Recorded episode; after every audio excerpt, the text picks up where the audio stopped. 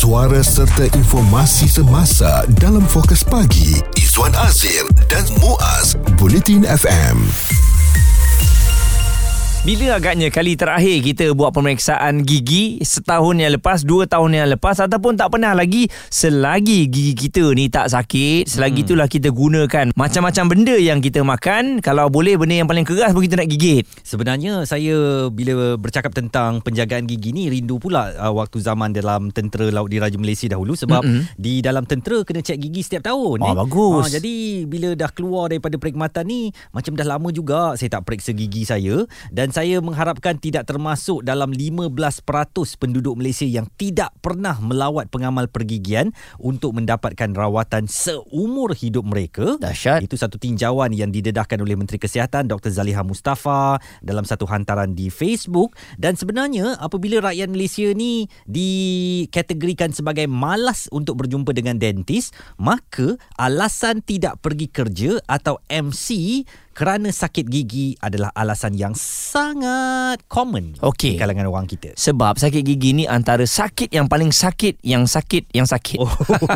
Maksudnya sakit gigi ni sakit tau. Hmm. Jadi mungkin itu akan diberikan alasan untuk tak datang kerja lah. Dia mudah um, tak boleh datang bos sakit gigi. Hmm. Sebab bos tahu. Sebab bos pun pernah sakit gigi. Betul. Bila sakit gigi ni langsung kita tak boleh buat kerja. Dan Sebab dia berdenyut-denyut. Ah, eh? dia denyut. Hmm. Denyut jantung tu lain. Ni ah. denyut gigi. Oh memang susah. Dan oleh kerana itu kalau kita tengok daripada mereka sekolah lagi Zuan dah hmm. memang ada dah buat pemeriksaan untuk gigi ni Betul. tapi kenapa ia tidak diteruskan macam saya sendiri pun sepatutnya kalau kita tengok eh pemeriksaan gigi untuk kita nak scaling adalah dicadangkan 6 bulan sekali hmm. saya pun terlepas juga dah setahun tak buat scaling kan hmm. ha, jadi mungkin dengan itu yang kita yang pergi ni orang yang tak pergi langsung tak pernah scaling lagilah menyebabkan gigi mereka ni senang rosak betul dan ramai juga yang bimbang dengan katanya sakit lah kalau doktor nak cuci gigi kita tu bunyi dia tu nyilu lah hmm. dan uh, menyebabkan menyebabkan rasa malas untuk pergi ke doktor gigi. Apatah lagi kalau setelah kita menjalani uh, proses di klinik pergigian kadang-kala uh, gigi kita tu muas rasa macam dia rasa uh, ha, dia tak selesa lah, tak selesa. dia macam lidah tu sentiasa nak bermain-main di gigi sebab mm-hmm. kurang selesa. Itu menunjukkan gigi kita dah bersih ya. Betul. dan uh, ini sebenarnya perlu kita didik anak-anak kita untuk mengambil kesihatan gigi ni sebagai suatu aspek yang penting dalam kehidupan. Berdasarkan kajian kemudian 8.7% golongan dewasa uh, dilaporkan menghadapi masalah pergigian sejak akhir-akhir ini. Dan uh, dua ataupun satu daripada tiga orang dewasa uh, di negara ini mempunyai tahap celik kesihatan gigi yang rendah. Okey, jadi jom kita nak bawakan ilmu kesihatan ini bersama. Uh, adakah dengan uh, gigi kita yang kita gosok uh, sehari dua kali ataupun tiga kali ini hmm. menjamin kebersihan gigi kita dan sebenarnya berapa lama untuk kita buat pemeriksaan berkala ni lah untuk uh, gigi kita ni agar kekal cantik. Dan satu lagi, hmm. uh, adakah gigi putih yang betul-betul putih tu hmm. adalah sihat berbanding uh, gigi yang sawo matang? Ah, sawo matang. Kuning-kuning ni kan? Teh ke selalu minum yes. kopi ke kan? Satu lagi Muaz, ha. uh, gosok gigi ni ke kiri ke kanan yang betul ke? Ya. Atau ke atas ke bawah yang betul? Oh, betul lah. Ha. Ha. Itu juga kita kena tahu tu supaya kita mengamalkan uh, gaya hidup kesihatan gigi kita yang sihat. Isu terkini dan berita semasa hanya bersama Izwan Azir dan Muaz Bulletin FM. Kepentingan penjagaan kesihatan gigi menjadi tumpuan kita dalam jam ini dan sebenarnya kalau nak diikutkan memang ramai dari rakyat Malaysia ada setengah daripada mereka yang tak pernah pun berkunjung ke klinik pergigian Mm-mm. untuk memeriksa gigi mereka. Tahukah anda kira-kira 937 juta wang saku rakyat dibelanjakan untuk mendapatkan rawatan di klinik pergigian swasta ini pada tahun 2019 ya dan hmm. ini yang menunjukkan ianya boleh dikurangkan jika kita mengamalkan langkah pencegahan awal. Betul. Jadi oleh kerana kita tak cegah daripada awal, last kali kita jumpa doktor gigi sekolah rendah tu ha. Hmm. Lepas tu sebab sakit gigi nak tercabut itu je jumpa. Lepas tu langsung tak berkunjung tiba ke klinik gigi ni. Dan kadang-kala eh Muaz orang um, yang jarang periksa gigi atau tak memeriksa gigi langsung kesihatan gigi mereka ni, dia tak perasan tahu yang nafas dia berbau Mm-mm. sebab dia tak bau daripada mulut dia. Yeah. Apabila dia bercakap dengan orang, orang akan menunjukkan sedikit reaksi oh aku tak boleh tahan betul dengan mulut dia ni yang berbau mm-hmm. masalah mulut berbau ni hanya akan diketahui oleh orang di sekeliling kita tetapi tuan punya badan kebiasaannya kalau dia tak buat macam Ah. Dan kemudian dia ambil bau tu, dia mungkin tidak akan tahu bahawa nafasnya berbau akibat kesihatan giginya yang merosot.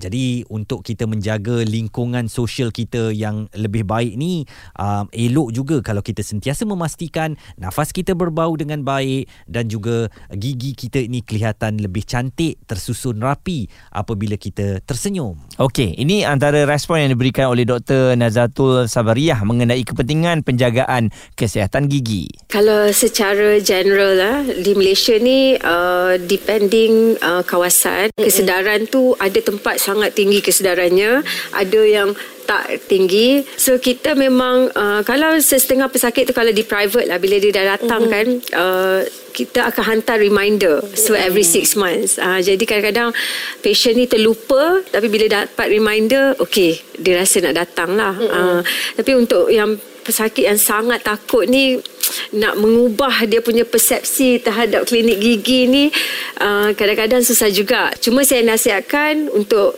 pesakit-pesakit yang belum pernah pergi atau daripada sekolah rendah mm-hmm. sekarang dah umur 30 40 jejakkanlah kaki ke klinik gigi dulu.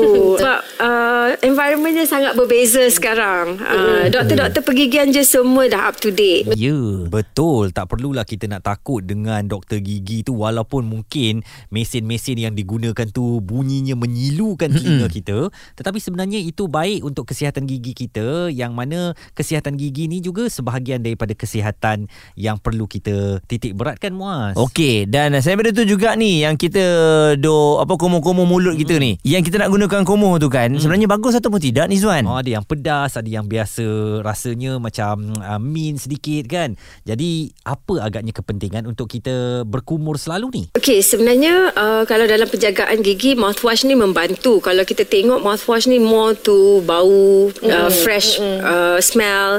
Okey tapi back to basic mesti memberus gigi dengan betul ubat gigi berflorida mm-hmm. dan boleh pakai mouthwash. Mm. Ada orang kata nak nak shortcut ah dia pakai mouthwash saja. Mm. Jadi uh, mechanical cleansing tu tak ada. Jadi mm-hmm. plaque still akan melekat pada permukaan gigi, acid attack akan berlaku, maka caries akan tetap berlaku. Mm-hmm tapi hati-hatilah ya jangan pula pukul 2 petang bulan Ramadan ni engkau orang dekat tandas pergi mouthwash dan sebagainya. Itu makro. Takut tertelan air nanti yeah. batal pula puasa.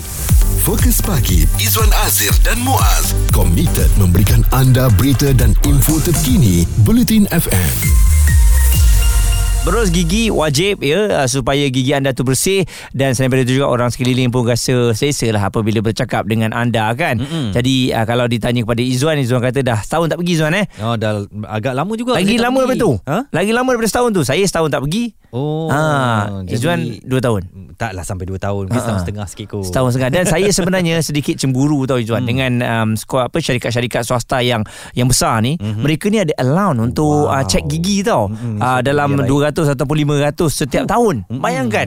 Kena Kalau pergi tu. Saya pergi ke doktor gigi sekarang yang saya nak buat mungkin pemutihan. Mm-hmm. Banyak sangat minum kopi dengan teh ni Yalah, kan. Betul. Oh, tetapi tak perlu juga kita nak spend. Banyak saja ubat gigi yang boleh membantu kita untuk uh, memutihkan kembali gigi kita.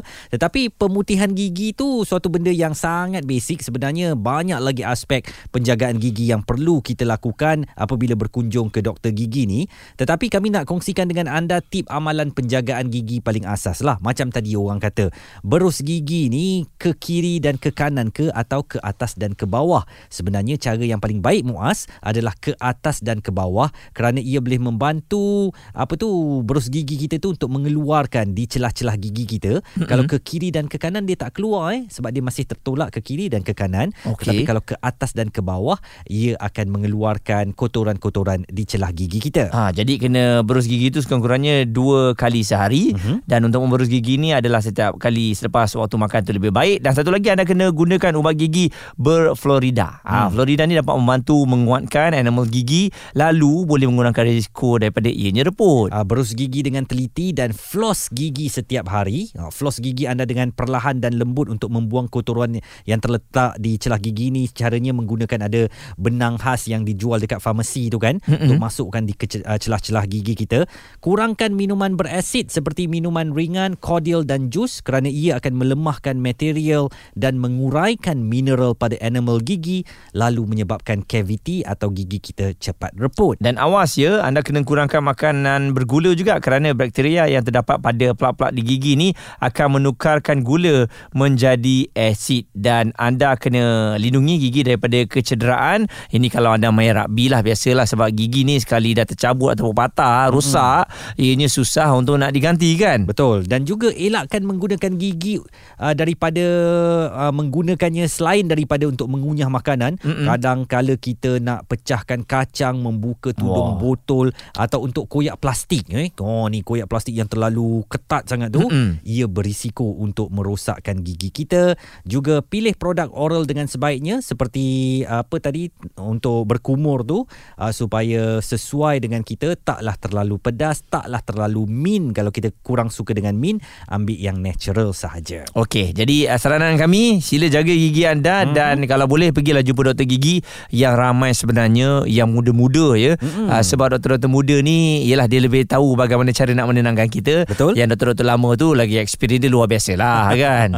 dan ya kita juga didik anak-anak kita supaya mereka sering mahu berkunjung ke doktor gigi. Pendapat, komen serta perbincangan fokus pagi Izwan Azir dan Muaz Bulletin FM.